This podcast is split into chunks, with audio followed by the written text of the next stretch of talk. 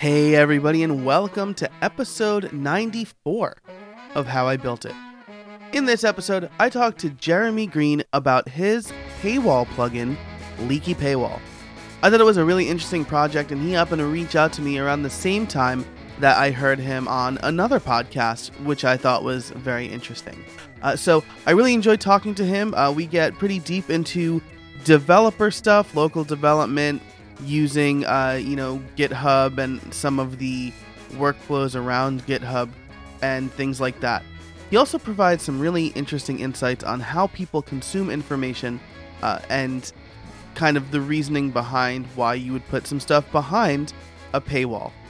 I also want to tell you about the new shop over at howibuilt.it slash shop. We've got t-shirts and mugs, and I'm very excited to bring those things to market. We have all sorts of colors, and we have both men and women's cuts in the t-shirt options. So head over to howibuilt.it slash shop to see everything we have to offer there. Today's episode is brought to you by Pantheon and a new sponsor, Techmeme's Ride Home podcast. You'll hear about both of them later, so for now, on with the show. Hey, everybody, welcome to another episode of How I Built It, the podcast that asks, How did you build that? Today, my guest is Jeremy Green of Zeen 101. Jeremy, how are you today? I'm doing great. Awesome. Thanks so much for being here. Uh, Jeremy serendipitously reached out to me uh, on the same day that I listened to an episode of the Post Status Draft podcast where I heard about him and his product, Leaky Paywall. So uh, it was uh, a little bit of repetition I saw there. So I'm, I'm very excited to have you on the show. Um, so why don't we jump right into it? Jeremy, why don't you tell uh, the audience uh, who you are and what you do? Sure. Yeah, my name is Jeremy Green. I'm out in Fort Collins, Colorado, and been building websites for clients for about the past eight years. And about four years ago, me and a couple other guys uh, decided to start a little side project company called Zeen 101, uh, building plugins and tools for publishers. And so right now we build websites and then also work on our products kind of on the side, um, making improvements to them as we build sites with them. Nice. So uh, when you say that you uh, build uh, WordPress sites for um, publishers, you mean like people who are uh, creating maybe like um, online magazines or or mm-hmm. newspapers, stuff like that. Yeah, yeah. So our main focus is magazine publishers who are trying to go digital, um, and then local newspapers as well who are trying to go digital. Nice, nice. And do you find that that's like a, a good niche to be in, niche or niche, however you want to pronounce it? yeah, exactly. Yeah, absolutely. There's uh, you know, a lot of people need help in that space, um, and so there's definitely a ton of opportunity there. So we've been pushing pushing it really hard for the last couple years in that space. Nice. And uh, so you have the client side of things, and then you have the uh, product side of things, and and we're going to be focusing uh, mostly on leaky paywall today. Mm, mm-hmm. Um, but you do have kind of several other products. Are these all products that came out of client requests? Yeah, pretty much. So it all started with uh, client requests to uh, for our IssueM plugin, which basically lets you create magazines online, gives you issues and stuff. And then from that, a client wanted a way to kind of do a leaky paywall style um, functionality. So originally, it was built just for that integration with IssueM plugin. Um, and then you know we had another request for it that you know didn't involve IssueM, and so we decided, hey, this could be a cool idea for a plugin. So then we pulled it out as its own uh, and started doing development just on Leaky Paywall. Gotcha. Very cool. So, um, and and that's that seems like a pretty uh uh regular path for the the freelancers or the the people who are doing client services is they get enough of a request from uh, enough clients to say, mm-hmm. "Hey, this is probably a useful plugin." Um, so did you do any other research uh, as far as creating uh, let's let's uh, change gears now and focus completely on leaky paywall. So, sure. uh, first, maybe you could tell us a little bit about what exactly that is, and then if you did any other research outside of client requests. Yeah, for sure. So, leaky paywall is basically a membership plugin, uh, but has a different way it restricts content. So, instead of it being a hard paywall where you know content is completely locked down, um, it allows the user to kind of choose what content they want to view before they reach that that hard paywall and have to pay or you know give their email address or you set it up to be able to access the rest of the content. So that's basically how it works. Um, and then sorry what was the other question uh, about research but actually i'm glad we paused there because uh, it's so uh, if we're if we're kind of equating functionality right it's like the mm-hmm. Uh, you read five articles or three articles from the new york times and it says hey you hit your limit for the month uh, if you want to pay to read the rest go on ahead mm-hmm. that's that's uh, a good use case for this plugin right yep that's exactly what it does perfect so now moving on to the second part of that question um, you said that you had a few client requests for this type of functionality. Did you do any other research uh, mm-hmm. before mm-hmm. or while developing the plugin? Yeah, I mean, we kind of looked uh, looked around to see what other options were out there, um, and most of the other kind of leaky paywall style things were, you know, SaaS services that mm. took a share of the revenue. Gotcha. Uh, so we decided to kind of go the WordPress plugin route. So we don't take any revenue share or anything from publishers, so they keep, you know, the all their subscriber revenue. Um, we just make our money from add-ons and client services. Gotcha. That I mean, that seems like a very desirable model for the publishers, right? Because uh, I mean, making making money as a publisher is hard, especially if you're going mm-hmm. to go the the paywall route, yep. uh, and it's uh, very unappetizing to want to give up a share of that to uh, have your main revenue driver. I would say. Mm-hmm. Yeah, absolutely. That's what we found too, especially with like the small and medium sized publisher, uh, which is where we're really focused on. You know, they can't really afford to lose thirty percent of their subscriber revenue. Wow, that is a that is a lot more than I was thinking in my head. yeah, and you know, it, it different programs, different softwares do have different revenue shares, but you know, it's just kind of the the, the general level. Gotcha. So, so do you offer a free version of the plugin on the repository and then sell the add-ons, or is there like a premium version of the plugin? Mm-hmm. Yeah. So we have Leaky Paywalls free on the repo, and then we have add-ons that add additional functionality uh, onto it. We actually started as a completely premium plugin, and we decided to make the core functionality free a couple years ago just to try to get some more get some more exposure, get more people using it. Gotcha. And has that worked out for you?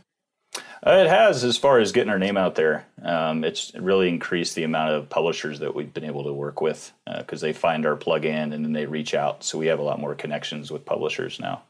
Oh, that's great. Yeah, I'd imagine that it's probably a good way for you to not only sell more uh, copies of the plugin or the add-ons, but also maybe get some extra client work on the side. Mm-hmm, exactly. Man, that's that's fantastic. So, uh, what is what's in the free version of the plugin? Is it like uh, you know, e- email ask, or is there some payment? Is there payment processing mm-hmm. in in the free version? Yeah, so the free version uh, ha- comes with PayPal standard, and then also Stripe uh, built into it, wow. so you can start pay- tar- taking payments right away. Um, if you want to do recurring payments um, or something like that, then we have an add-on for that but out of the box you can use Stripe or PayPal. Wow, that's that's fantastic. So people can start making money with your plugin right mm-hmm. away, no money down, yep. 30 day guarantee, all that stuff. Today's episode is brought to you by Pantheon. WordPress 5.0 and the new editor Gutenberg are coming. Are you prepared? Do you want to learn about the changes in advance? Pantheon has gathered resources to help you prepare including webinars and tutorials. Pantheon also has made it easy and free to try Gutenberg with your site before the official launch. Visit pantheon.io slash Gutenberg. Let them know that How I Built It sent you. And now, back to the show. This is always really interesting to me. Um, when you were figuring out kind of what to make free and what to have as an add-on, uh, did you did you talk to people? Did you talk to your clients? Did you just get feedback from users? Did you talk to other uh, professionals in the space? How did that look with the decision making process? Yeah, I mean, we we just talked to you know we saw all the requests that were coming in either through the support forum on WordPress.org or you know our support ticket system to see what people wanted, and kind of our kind of benchmark was if it was something that helped the publisher make money, then we should probably charge for it. So that was kind of our, our baseline that we used when deciding whether to make something free or just put it into the core plugin. Um, you know, it's not hundred percent that way, but for the most part, that was what we used to figure out what to what to charge for and what not to charge for. Yeah, and, and that makes sense, right? I, I've I've always said the easiest sell is is the sell that you can apply a direct value to, right? It's like Mhm. if you buy this add-on, you can start making money immediately, right? So Yep. Yep. Awesome. Exactly. very cool. Um, so uh, I I do have uh one more question, kind of about the features before we get to the title question. Mhm. Um, and you know, it looks like you have like IP uh, exceptions add-on and ad dropper and stuff like that. Mhm. Um, how much of that c- came from, um, or maybe the implementation? Because you kind of answered this question already, but uh, how much of this came from your domain knowledge of working with uh, publishers on the Mhm. client side as well, right? Because um, you know, I think a lot of well, I'll do it too. I'll say like, oh, I could totally build something like that, but I'm not like in the industry and I don't have the domain knowledge. So, how much of that domain knowledge like helps you um, create features and relate them Mm-hmm. to you know write the copy? Like writing copy is so hard. I think. Right. So. Yeah, no, I mean, 100%. I would say, like, you know, we have client requests as we're building a site, and we're like, oh, that's a great idea. We should build that for this client and then create an add on for it. Um, so, yeah, we do that all the time. You know, like IP restrictions, you know, there was a request for, you know, a lot of people in the publishing industry, you know, sell publications to like libraries or mm-hmm. universities, right? So they mm-hmm. needed Yeah. a way to give people with an IP address access without, you know, the user having to log in and stuff. And so that came directly out of a client request, and then we just generalize it to to make it an add-on. So you know, most of our new add-ons that we come out are directly related to problems or needs that we see that publishers have. Gotcha. And understanding that neither of us are lawyers, um, what is, uh, you know, I guess the open source helps in giving you the ability to do that, right? Because, um, you know, I know like a lot of, well, when I did freelance work, my client or my contract was always, uh, well, you completely own everything unless kind of stated otherwise, unless I built it Mhm. previously. Um, so does does open source help with that? Are your uh, are your clients kind of keen on you doing stuff like that? Yeah, we usually, you know, for for a client work, it's usually pretty customized. Mhm. So we'll take the idea and we customize it specifically for them, and then after the fact, we'd more generalize it. You Gotcha. know, and then I'll put in all the hooks and filters needed to, you know, if someone else wants to customize it as they need. Uh, but it's you know a pretty generalized version of what we actually build for the client. Cool, very cool. Yeah, I, I like that a lot. That sounds really cool. It sounds well, uh, you know, I do video work for people and I try to toe that line as well, right? Yeah, you Mhm. can't you can't exactly copyright teaching something. You can just copyright the content that uh came out of that teaching sort of thing. So hmm um it's it's a very similar model to what I take and, and very interesting. Yep. Um, yeah, and I'll, I'll even say with that real quick, we have some people that you know we don't do full site builds for. They just need a custom functionality, And so we'll actually say, okay, we'll develop it for you. You know, we'll give you a discount, but we're going to create an add-on out of it. So that's another way that we handle that as well.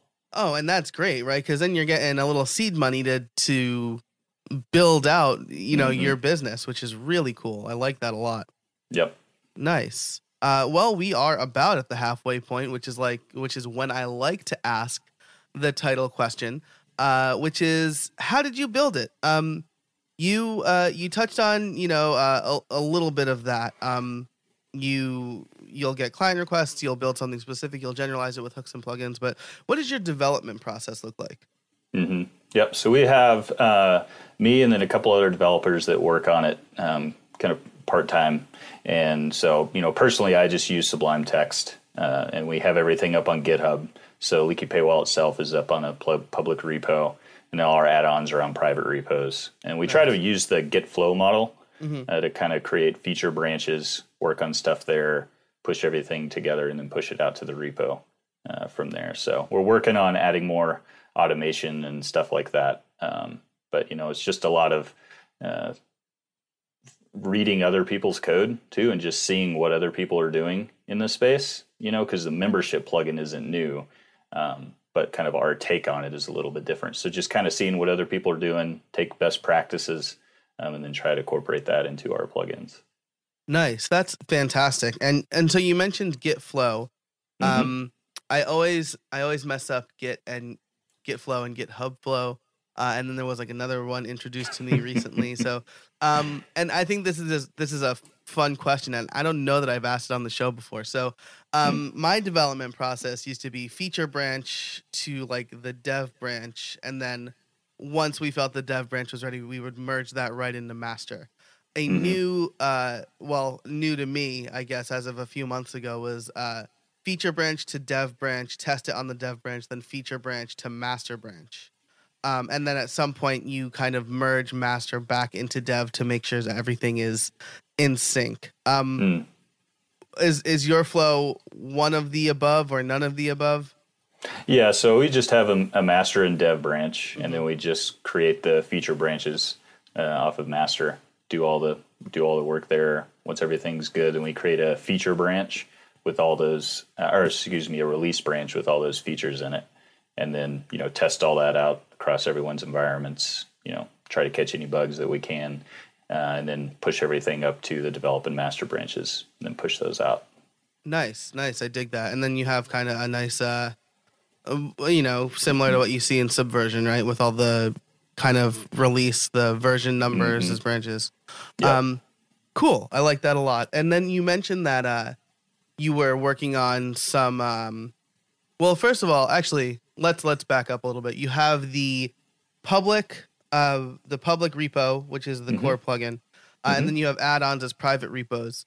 Uh, Mhm. How do you do you like pull in the core plugin any old way, or do you do it? Um, is that a is that something you do locally? So I know people will use like Composer or um, uh, something I haven't used in a long time, so I can't remember. But it's like uh, pulling in a, a repo within GitHub.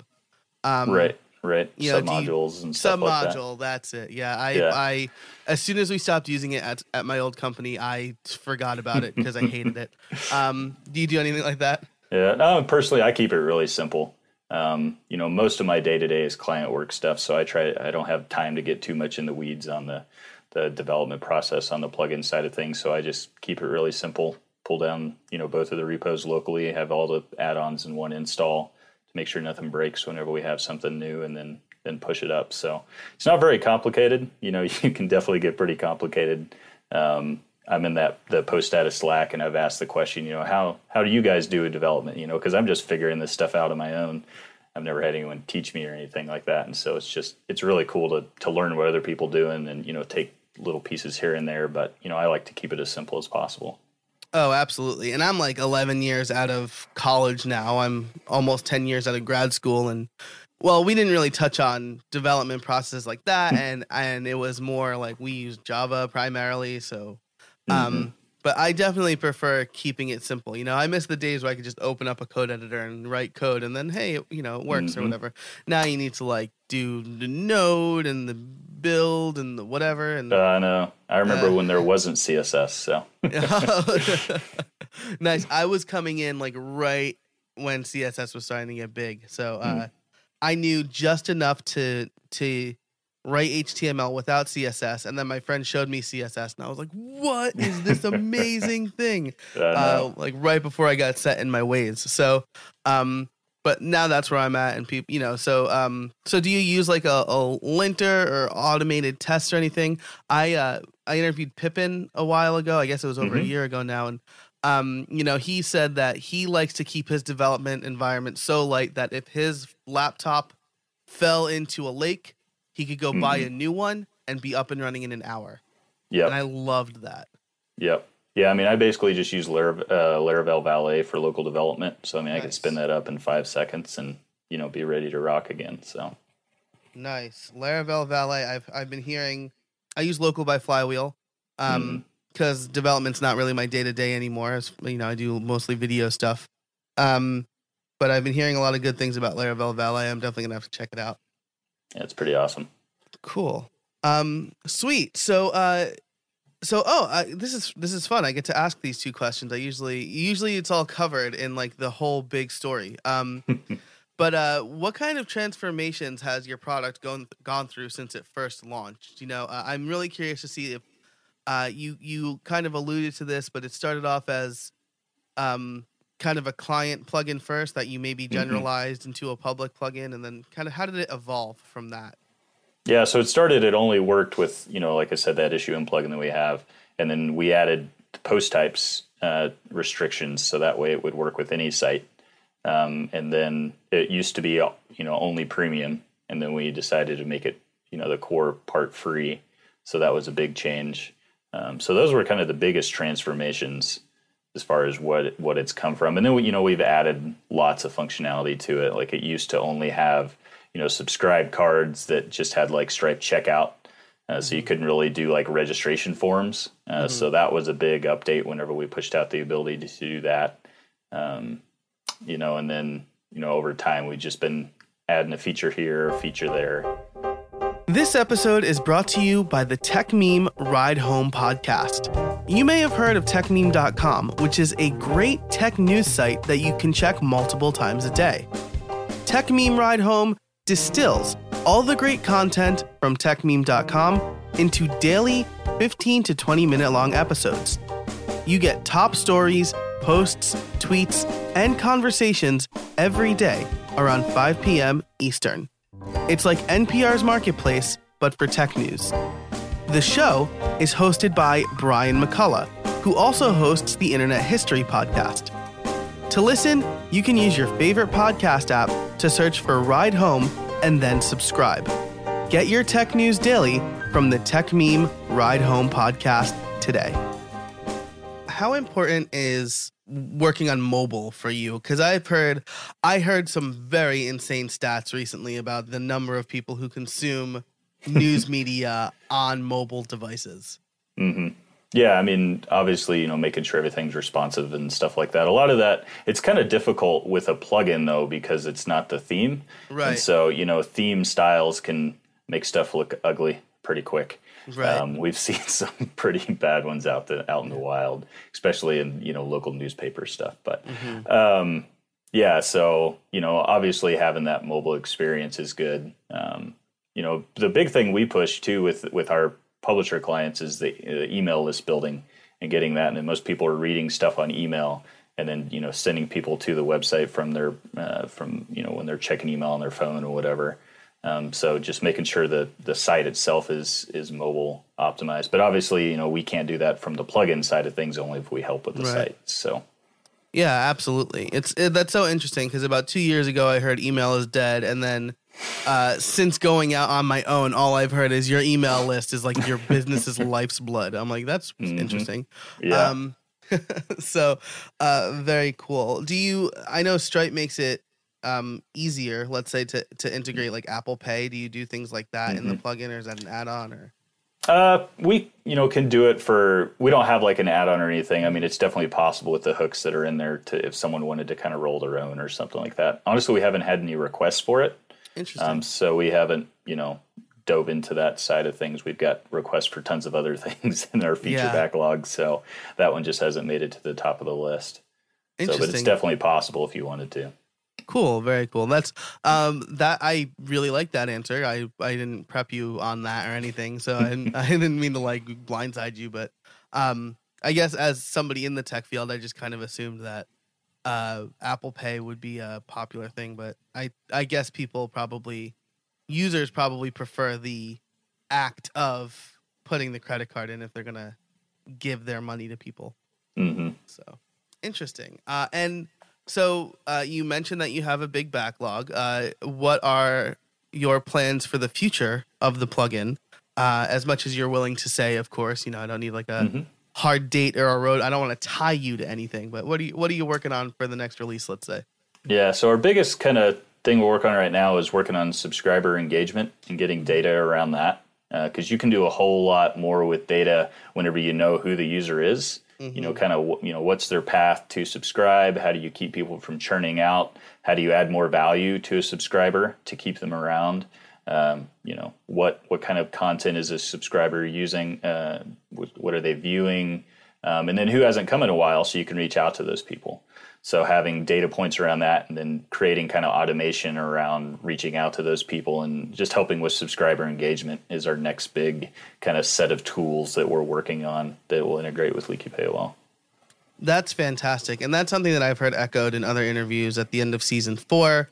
Uh, you know, I, I, had an interview with um, Beka Rice of Jilt, and and she talked about stuff like that too, figuring out engagement and and how to to um you know figure out who's browsing your site maybe before they put an email address in or you know, capturing that email address as soon as possible because Jilt uh, does abandoned carts and it's mm-hmm. not very useful if you don't know who to send the emails to. So yeah, um, we're actually using them on our Zeen 101 site right now. So n- nice, they are. So uh, well, at the time of this recording, uh, this ep- this episode is going to be in season five.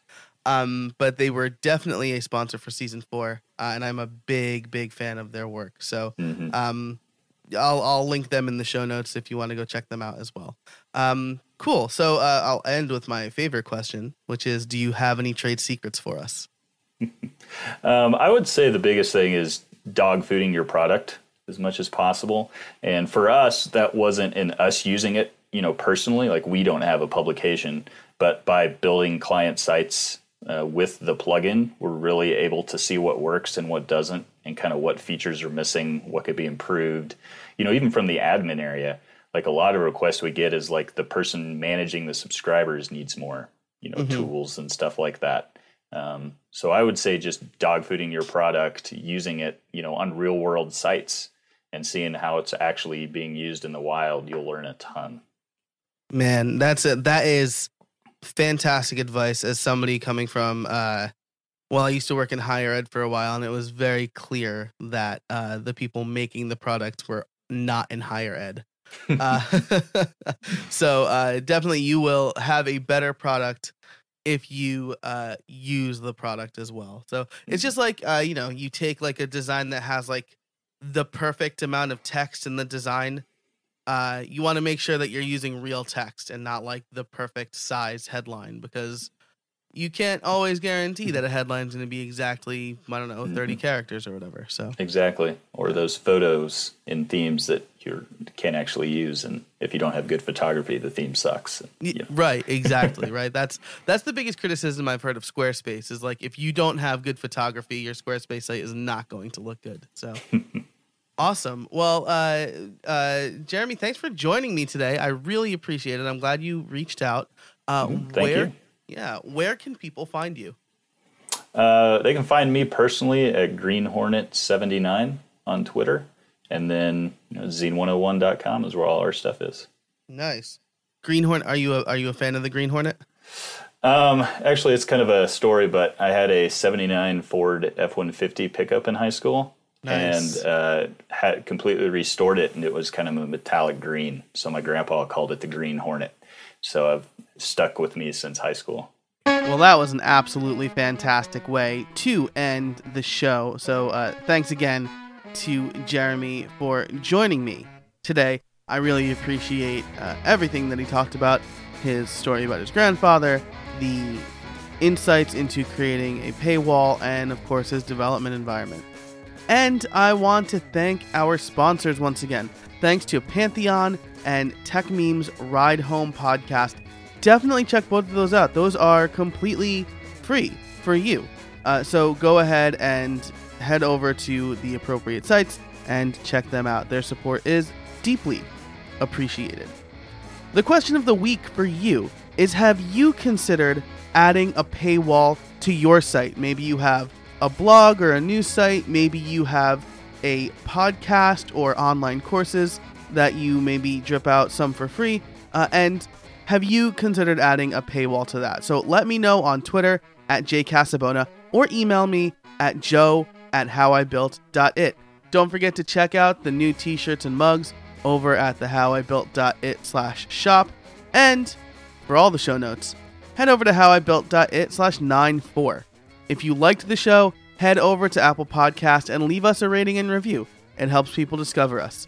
You can also join the Facebook community over at howibuilt.it slash Facebook.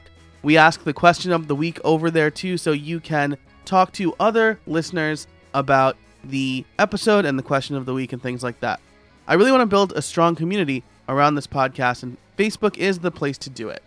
So, that's everything for me. Until next time, get out there and build something.